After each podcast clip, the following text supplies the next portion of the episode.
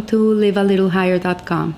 This week we read Parasha Chukas, which is a parasha that is full of paradoxes. In this parasha, Hashem commands the Jewish people to take a red heifer, a paraduma. It has to be a red cow with no other color. It cannot have one white hair in it. it has to be perfect. It cannot have a blemish and it, it cannot ever be used for work. And Elazar, the high, the priest, at that time, when the commandment is given, is supposed to sacrifice this red heifer and uh, sprinkle the blood seven times, and then he has to burn it, and the ashes he will use to purify a person that has been contaminated or impurified uh, by the contact of a dead person. And this sounds very weird. Also, what it's weirder is that the person that purifies the person that is impure, he himself becomes impure. So, to bring someone out of impurity, you yourself become impure. And in, um, in this pasuk, it says, it, eh, it says, this is the law. If a man dies in a tent, whoever enters the tent and whatever is in the tent will become impure for seven days. So it's very interesting because this parasha is talking to us about life and death. And what is life and what is death? Really? What determines if we're alive or we're dead? We could be dead. And whatever is alive is the world to come. So here it says that many of us go through life without a clue concerning why we're here, why we're sent down to this world. And when one does not realize his own life purpose, life has very little meaning and even less value. So, a person that goes through life with no purpose, no meaning, he has no idea why he's in the world. He thinks that life is just a roller coaster. You come here, you eat, you drink, you go on vacation, you work, you have children, you have a wife or a spouse, and, and that's life. Then that person really is not really living. That that person is just uh, occupying space. He's existing, but he's not really living. And uh, in Parashah Chukas, the Torah addresses the ritual contamination created by death and the atonement which is catalyzed by the passing of a tzaddikim, which is a righteous person. So it says that when a righteous person passes from this world, he really atones for all of us and um, he cleanses everybody else. So today, we don't have a temple, we don't have a Mishkan, and we don't uh, do this uh, supra rational commandment of the paraduma. Today, when a righteous person passes from this world, it is considered as is he's purifying the us that are down here that are not so righteous, and he's bringing life to us. So, an, an individual who comes in contact with a deceased person becomes tamei, and tamei is the word the word that is used for ritually impure.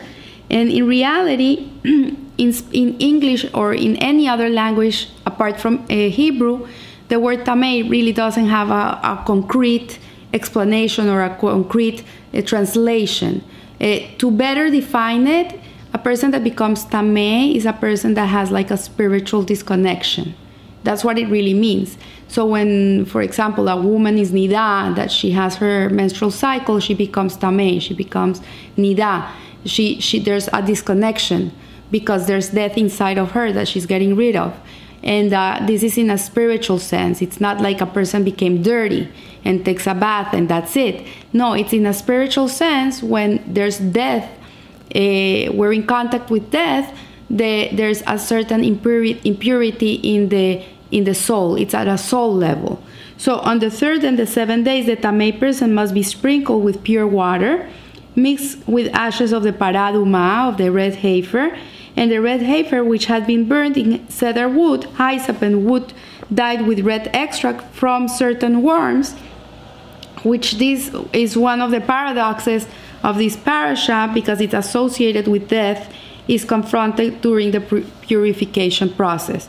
So the same water which re renders a person tamei, uh, which means ritually pure, cleanses render the person who, ha who has prepared it tamei. So the person that prepares this water with the ashes of the red heifer, he himself becomes a tamei. He becomes impure the other person becomes pure.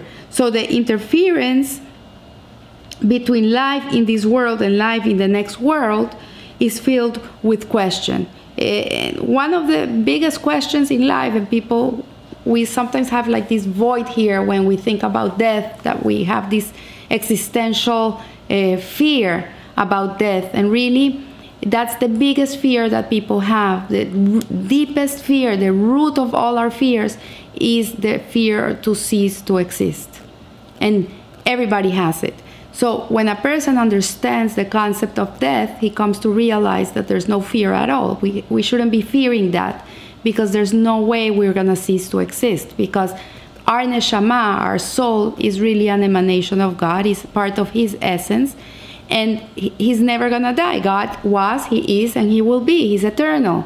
So that part of Him that lives inside of us it doesn't mean we're God, but we have an essence of God inside of us. That part of us, for is really is eternal. So when a person passes from this world, that neshama lokit, that divine soul that we contain inside of ourselves, is eternal. It's never gonna die. So dying is filled with questions, and the mere fact that we are to use hyssop, uh, which comes from the lowly shrub, is paradoxical. The fact that both meet the same physical end in a place of worms might give us something to think about. So this hyssop, this plant, when it dies, it, it fills itself with worms. And a person, when he perishes, when we die, and we're putting uh, under the ground, we're gonna be with the worms. We become that. That's what it is. I don't want to get too gruesome with this, but in reality, if we think about it, where we come from and where we're going, that will give us a lot of humility. In the Pirkei Avot says, "Where do you come from? I come from a pu- putrid drop. You come from a, from a, an egg and a sperm. That's where you come from. And where you're going, you're going under the ground, and you're gonna end up eat, be eaten by worms. So the physical death is not the end; it is only the beginning of life." And uh, Tanya explains that death is an interruption of life. Really, it's not the end. And Chazal teaches us, our sages, that those whose lives in this world are focused primarily on the spirit are even more alive in the next world. So when a person lives in this world and is focused on his soul and he understands that he's a soul that lives inside of a body and it, you're not a body with a soul but a soul with a body it's the other way around. And you nourish your soul. How do you nourish your soul? You wake up you pray you you you make sure to eat kosher food you make sure to keep shabbat you keep sure to dress in the proper way you keep the mitzvahs this is to nourish your soul this is food for soul and and you're nourishing it but if you disconnect from the Torah and the mitzvot, then you're living an, an existence that is only body. It's only body and pleasure. So um, physical pr- pr- uh, pleasure. So it says here that the reshaim, the wicked people, whose lives in this world have revolved around satisfying the needs of his flesh, and it's talking about a person that is only thinking about physicality. Uh, are not truly alive even in this world. They're like zombies. They're not. They don't get it.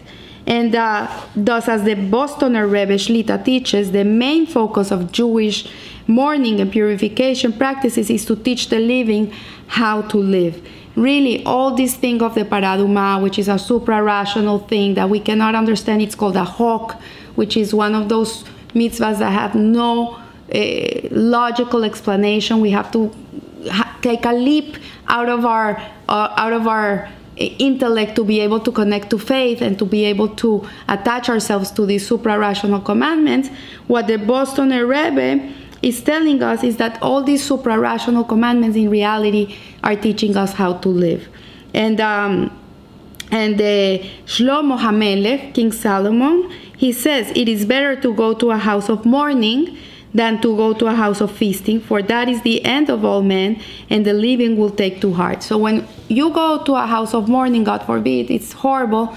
But really, when you go to um, Levaya and people are talking about the person that left this world, the, the, the person that they that lived in this world and, and they talk about their life and they talk about how how they lived and the people they touched and all the things they did it puts people to think. It, it puts you in a different mindset. And I remember once I met a friend and she told me, Margie, can you teach me how to make challah? And I looked at her and said, For sure, I'll teach you how to make challah. I, I give challah classes to brides. And, she, and I said, When the next time I have a challah class for brides, I'll make sure to call you and, uh, and, and I'll teach you how to make challah. And she was telling me, You know, I went to the levaya of a grandmother of one of my friends. And I was sitting in this levaya, and the grandchildren were giving eulogies of this grandmother and they were crying. They couldn't stop crying because they were gonna miss so much their grandmother. And they were saying, Where are we gonna go and eat Shabbat now? And who's gonna bake challah for us?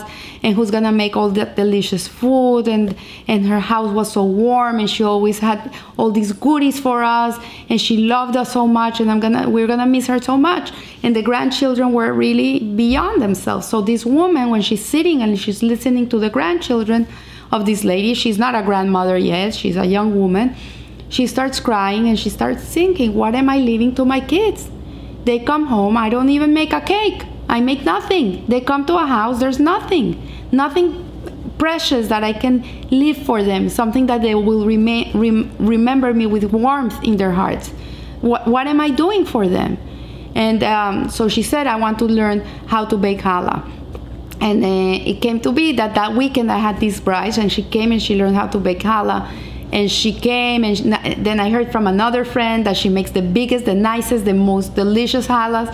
And one of her sons became a religious Jew because every time he came from school and he entered the house, he could smell the challah in his house, and this connected him to Torah. And this is what this legacy, this woman is going to be remembered for, and many more other things because it comes with it, with Shabbat with the warmth in the home. So we have to really, when we go to a Levaya and we listen to all these stories of, of people that had beautiful lives, really stirs things in our lives. So the Rebbe makes a profound observation, which I think helps us to confront the challenge of death from a practical perspective.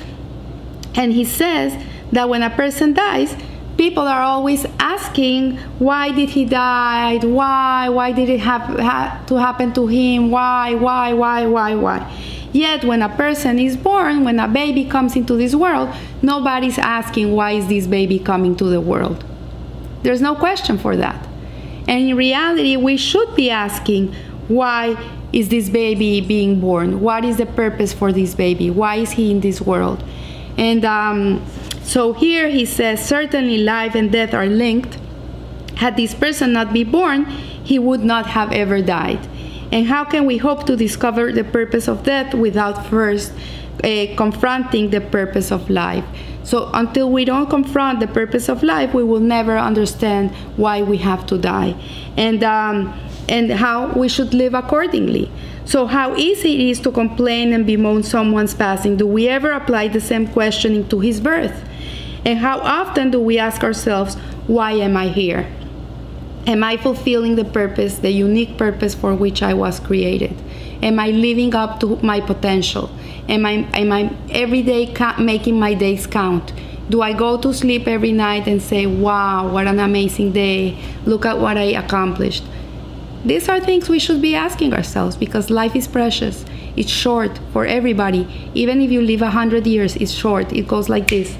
So, so this is why the death of a righteous person atones, because the tzaddik, is acutely aware of the question regarding his birth, and he is likely to have spent his entire life addressing this question. So he understands why he's here, and he lives up to it. So when he passes from this world, he has achieved a life of meaning, a life of value, a life in which he has carried out his God given purpose and such a passing is not death, it marks the beginning of continued life in Olam Haba, the world to come. It is not the death that atones, it is the life that has preceded his new beginning which atones. So, when a person has had a life of meaning in this world, he has lived a life full of Torah, learning, mitzvot. He wakes in the morning, he's asking Hashem, What do you need me for? And he's there, he's helping people, he's kind to his family, he's loving to his children, he's being the best person he can be. Then, in 120 years, when this person passes from this world, his life didn't end. it continues. It continues in many levels, not only for him in Olam Haba, in the world to come, but for his children, his grandchildren, and every person he touched his life with, because they will acquire from this person. They will do things that this person used to do, and in this way, he will live forever. So I wish you a good week, and remember to live a little higher. Thank you.